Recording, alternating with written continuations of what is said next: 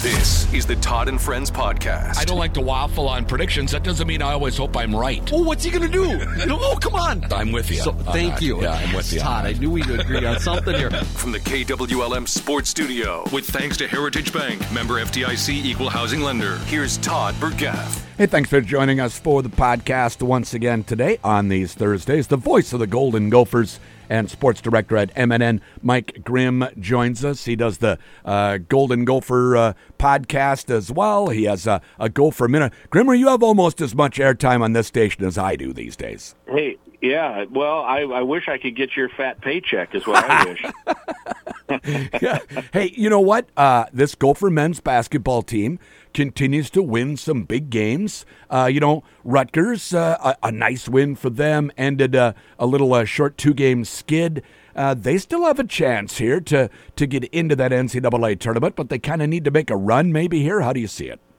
Yeah, I agree. I mean, one, they've been fun to watch, even in the Yep. losses. Like, especially the last two losses. I, you know, I've had some people, you know, hey, uh, good to see them bounce back, and which, is, yes, uh, to get that win Sunday was big. But I didn't, I didn't view it that much as a bounce back because I thought they played winning basketball in both games. The Yeah. scoreboard just didn't happen, you know, happen to go their way. That, uh, particularly the game at Iowa, you know, they're they're up twenty with with I think sixteen minutes to go. And I, I actually looked this up. I think if you're up 20 with 16 minutes to go in college basketball, you're like at 92% to win. So weird stuff has to happen, and it did. They went cold, and uh, they being the Gophers, and Iowa scored on eight straight possessions, and they're a pretty good offensive team, um, Iowa, and so that can happen. But uh, you know, you build a 20 point lead. Most nights you're going to win that, even if you do go cold, right? Yeah. It just so happened you went cold, they got hot, and and and um, you know they had a couple of bad turnovers late. Anyway, the point is, you know, in that game for 35 of those minutes they were good, and for 32 of them they outplayed the Hawkeyes on the road. And then at Purdue, they're the only team so far this year to have a halftime lead at Mackey Arena. And so that tells you something too. And in a, you know, I'm not a moral victory guy usually, and I, I wouldn't call that a moral victory. I would call it though. I think it probably validates some things for them. Like, oh man, if we can hang with these guys in this building, they're, we can beat people. Yeah. Um, you know, I think back they lost at San Francisco by 18 points back in November. Uh, you know, if they played San Francisco tonight, I, I got to believe they they'd be a near double digit favorite now. And that you know that, that's nice to see a team improve. And and San Francisco's pretty good. They're like 20 and seven or something. I looked it up um, the other day. So you know that that's a pretty good team. So maybe I'm overstating it a little bit, but I, I think they'd be favored. And so I think that's that's a that's a good sign of a team progressing and um and and and it's fun to watch and yeah that win against Rutgers was probably I think their most complete game of the year and now they've got um you know an Ohio State team that we're not sure what to expect tonight. Yeah, yeah. You know, the Iowa game, it's not like the Gophers are 20 points better than Iowa, or when they flipped it, they aren't 20 points better than the Gophers. It wound up a five point game. That's about where those two teams are. It, it And the Gophers, now they lost uh, uh, Dawson Garcia, right? He didn't play much in the second half against Iowa, did he? Yeah, yeah, like a minute. He got Yeah. he got a, a knee in the hip, and it was a bad bruise. And I, I think what happened was it, it limited his. He could run. You know, they took him back under the tunnel. He could run, but he could not uh, laterally go back and forth. Uh, you know, he moved that, and it was just too painful to to make a go of it. So, I think he would have liked to have gone in, but Yeah. they decided to, uh, you know, hey, we don't want to risk it. And and you're right. I had forgotten about that aspect. So in addition to them getting hot and Minnesota going cold, I think Minnesota hit like four of their last 20 shots. Yeah. Um, but if you're up 20, you normally, even on a normal day, uh, you probably withstand that and get out of there with a five-point win yourself. But Iowa, like I said, they got hot. Patrick McCaffrey, who had frankly kind of been struggling, got hot. And of course, as luck go for luck goes, Iowa the next game is at Maryland and up by like 13 in the second half, and then scored like six points in the final nine minutes. I'm like, where was that shooting Exactly. on Sunday? You know. Um, but you know that's how the ball bounces sometimes, and yeah. and you know, and and that, that's the game. We we live uh, in our. I mentioned this on the coaches show because even the other day, that Sunday game against Rutgers, the Gophers jumped up. Uh, they were up 17. Garcia hits a three to put them up 17 with three and a half minutes to go. And then Rutgers scored 11 straight to cut it to six with like two minutes to go. And everyone's like, oh, meltdown. They panicked. It's, you know, and it was like a, a 75 to 90 second stretch. And then Minnesota went back out, hit free throws, and won by 11, which mm. is a great win. They were, I think, a three point favorite in that game at home. So, um, to win that by 11 was great. And that, but, but we look, we view it from our Gopher lens. So, oh my goodness. Uh, I was watching last night's Illinois Penn State game with my father-in-law, and Penn State was trailing that game by 12 points with five minutes to go and by seven points with 40 seconds to go against the number 11 team in the country and won. They came back and won. And we both were like, boy, what a great game that was. It was mm-hmm. really fun. And I'm mm-hmm. like, see, this is what I'm talking about. We view that game differently because it's not our teams. It's just a wonderful game. Yeah. But, but Illinois fans are going, oh my God, we melted down. A terrible day. Da, da, da. It hap- every night some team does this because there's good players on every team. Yeah. And so it's not a gopher issue. It's a it's a you know, I mean the best players in the world are in the NBA NBA, if you look at the box scores, almost nightly there's at least one game where an NBA team has blown a 20 point lead and lost. Yeah. And that's just how it works. And it's not anybody's fault. I mean, yes, could you play better? Did you want to win? Um, and I'm not even trying to excuse it. I'm just saying if people watch enough games and view it in the overall scheme, the Gophers are like everybody else. You yeah. know, they're going to blow games. And, and, and we never thought of it the other way, right? When you were down 21 to Penn State there and, and Minnesota won, we yeah. didn't say, oh, well, Penn State, they, uh, you know, they panicked and melted down and blew the game and they're no good. And we thought of it like what a tough, hard-nosed win that was for Minnesota. So the scope in which you view the game sometimes, um, you know, can can impact some things. And um, that's not to say that you want your team to go through that or hope so, but it happens, and yeah, yeah. and we have to accept that in today's game a guy who I've really enjoyed watching develop, and, and you could just see the, the growth in him as Pharrel Payne. Uh, we always could see the athleticism and the size, but it was almost like he kind of had a hard time getting everything to work in the same direction. You know, uh, organizing his feet and his and his hands, like Bill Raftery always says, organize the puppies. And uh, and, and he's really worked at that. It seems twenty one and twelve here the other night. He's really come yeah. along. Yeah, and and he's been battling this back spasm issue. I mean, if you uh, pay close attention, um, the the minutes he is on the bench, they put this kind of belt pack thing around his waist, mm. and it's a it's an electrical stimulation to try to keep that back going um, while he's not in because he, you know, and I, I hope it's not a chronic situation. Ben Johnson, um, uh, whenever asked about it, always says that it's um, the only thing that really helps it is rest. And when you're going to rest in the middle of a Big Ten season, so hopefully they're here in the summer or the spring and the off season, that thing settles down and it's good because back issues are no fun for anybody, particularly if you're trying to you know, bang bodies with big guys like Dain Dainja, who he'll be facing next week against Illinois, and um, Zed Key tonight for Ohio State and others. Um, but he had a great game, as you mentioned, uh, career high 21. I was impressed with the relentless nature with which he played. Um, he was a beast on the boards. Yeah. Um, you know his his, his next step is now going to be making free throws. Um, that that that that's his one. You know he he can't play late in games because of that. But okay. um, in terms of his skill, his lift off the floor for a big guy, um, he's quick in elevation, and he did this against one of the better bigs in the Big Ten. Cliff Omoruyi is second in the country in block shots, hmm. first in the Big Ten in block shots. He himself has a whole bunch of double doubles. He scored 21 in the game as well, so they were trading you know, punches, you know, figuratively, not literally, uh, in that game. and uh, so to do it against uh, a bona fide Big Ten big um, is even better, I think, you know, when you look at it. So um, he's got to have great confidence heading into tonight. Yeah. I don't want to get off the sidetrack too much here, but there was a, nasty brawl that happened. I, I, don't even know the combatants here. I think it was over the weekend or earlier this week in college basketball. The game is over.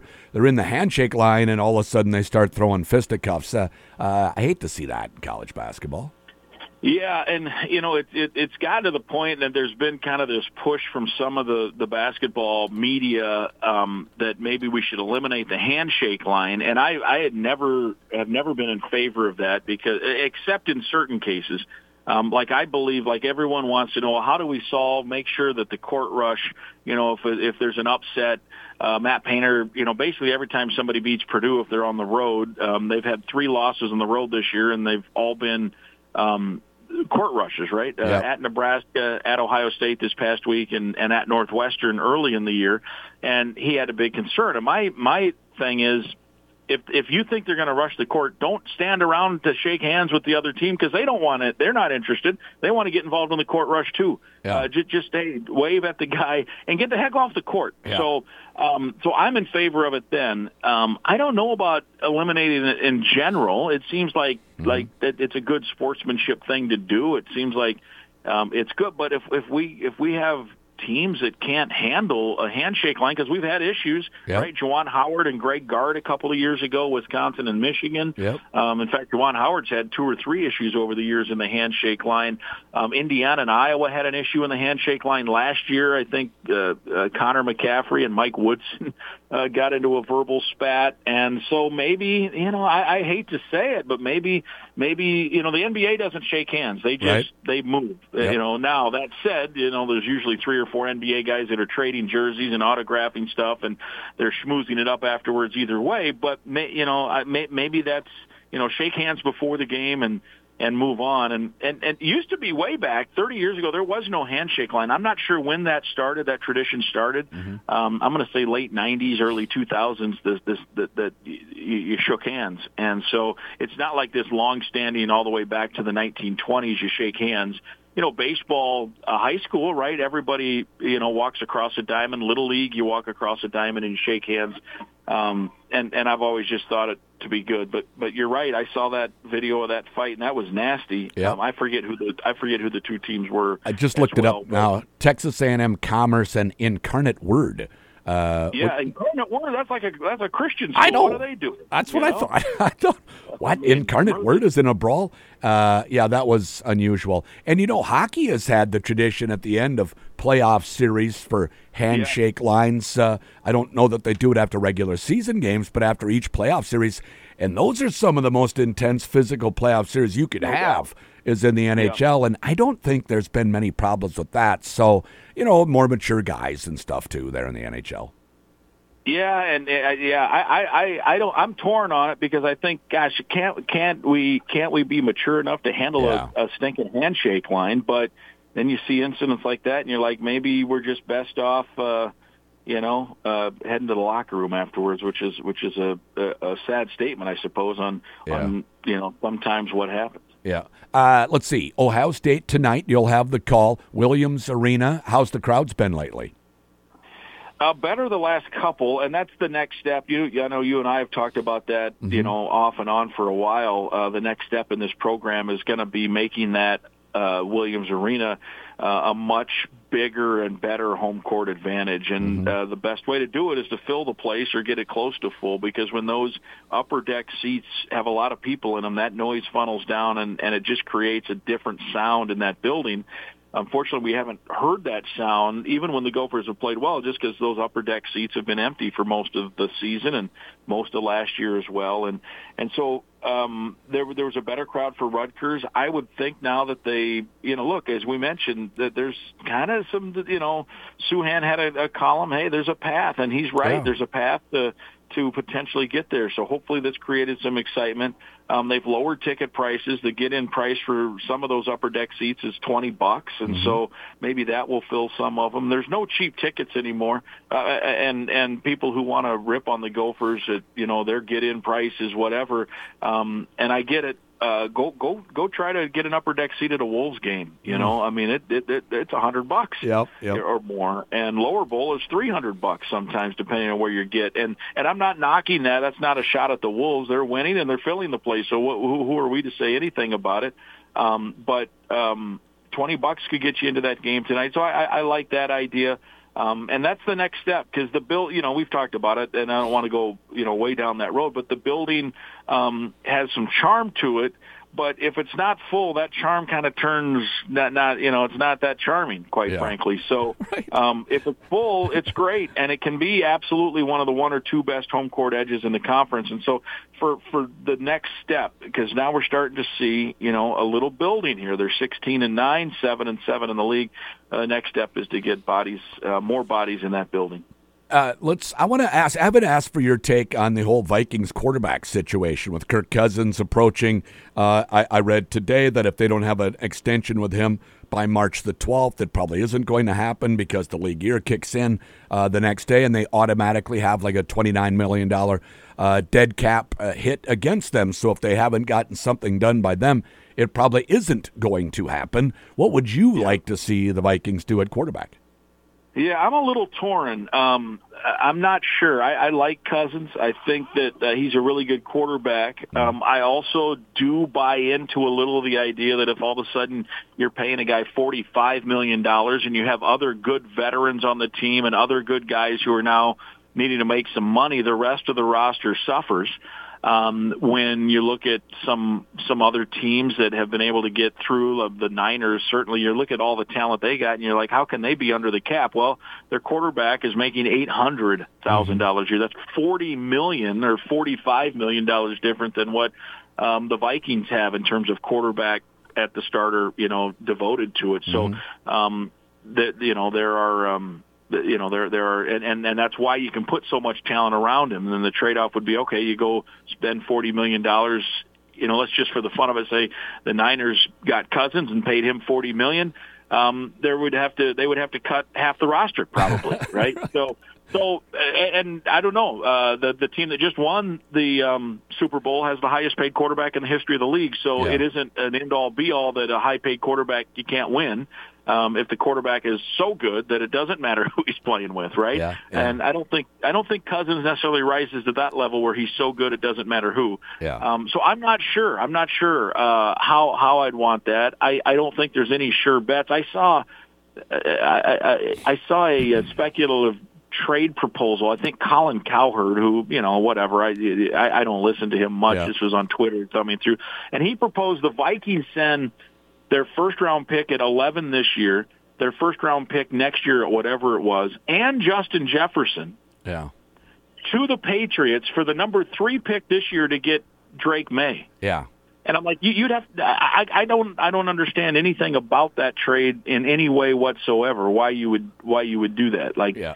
like you. You would give up the best receiver in football, next year's first round pick. Obviously, you'd swap first round picks this year to bring in a guy who you're not sure. Like Drake Maye's upside right now, like he could be Josh Allen, right? Yeah. I mean, if it really goes well for him. Yeah. Would you trade Justin Jefferson in next year's first round and this year's first round for Josh Allen? I don't think I would. I, I saw that I too, and I thought, mm, nope, not for me. So. Yeah, I, I don't understand the. Uh, I, I think sometimes we we overvalue draft picks in the hope of a guy. Um, like like Josh Allen is as good as Drake Maye's probably going to be. And I like Josh Allen, but I don't think I'd trade Jefferson and two firsts for him. I really yeah. don't. Yeah. Um, and, and, and, and you want to trade that for a guy who you're not even sure um, it's 50-50 at best that he is the next Josh right. Allen. So I don't know. I don't have an answer for you. I, I think they absolutely need to sign uh, Jefferson, though. They got to keep that guy there and then uh, figure out what they want to do at quarterback. The one thing is they've got there are some quarterbacks out there that you can probably bridge. I think they got to draft a quarterback, whether they bring Cousins back or not. Mm-hmm. And then there's some bridge guys that you could use. I mean, Baker Mayfield's going to be out there available, and you know, is he? He got a team to the playoffs last year, right? I mean, Gardner Minshew. Gardner Minshew. There's yep. others. So. Who knows? Um, and and um, they have big decisions to make. There's there's no doubt about it. I think Atlanta is going to be a major player in in Cousins, and I think he finds that attractive. I believe he has a house in Atlanta. Okay. Um, so uh, you know, I, I think that, um, that that there's going to be some uh, you know some some uh, competition there for him as yeah. well. I don't think any of those three top quarterbacks are going to. I don't think those spots are going to get traded. All of the top teams at the top need quarterbacks. They keep talking about New England is going to trade out. They're the most likely to trade out. Well, they don't have a quarterback. I mean, they've got Mac Jones, so they're going to move on too. I don't think those three teams uh, wind up trading. I think it maybe gets a little wilder after that. Best case scenario for me: sign Cousins to a, a, a decent contract for two or three seasons, and then draft J.J. McCarthy a little later in the draft. Not necessarily at 11. I'd like to see him get him a little later, but if they deem he's worthy of the 11 pick, I'd be okay with that. Yeah, and depending on how you know if, if Cousins gives you any kind of a break, Yeah. um, That you wouldn't even have to draft a difference. quarter. If if he signs a one year deal or a two year deal, you wouldn't have to draft a quarterback this year. I don't know what the college crop looks like in terms of next year, but Yeah. it's it, you know that that does buy you some time, which is probably what they were thinking last year when they signed him to a one year deal, and Yeah.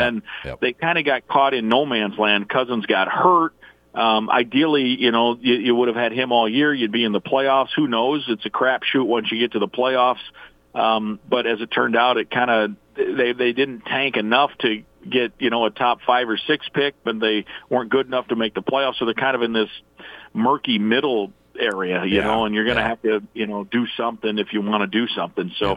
I, I agree. If they, if if they announce tomorrow that they got Cousins doing extension, a two year, you know, I don't know. I, I'm just pretending I that I know something. This, you know, two year, seventy five million dollar deal or something. Yeah, whatever it is. Um, Not not fully guaranteed. I think that was reported this week that they Yeah. will not guarantee the contract. They're worried a little bit. A 36 year old guy with an Achilles injury. yeah. Um, I'd, I'd be okay with it. I certainly wouldn't, um, you know, start throwing fist at somebody about it. That's for Right, sure. right. Thanks so much. Good luck tonight. Yes, sir. Always great to chat, Todd. Thank you. Voice of the Golden Gophers, Mike Grimm. He'll have the call for the Gophers at Ohio State tonight. That's it for the Todd and Friends podcast. It's brought to you by Heritage Bank, member FDIC, an equal housing lender. Watch for future episodes of the Todd and Friends podcast at KWLM.com or on the air here at KWLM 1340 AM and 96.3 FM.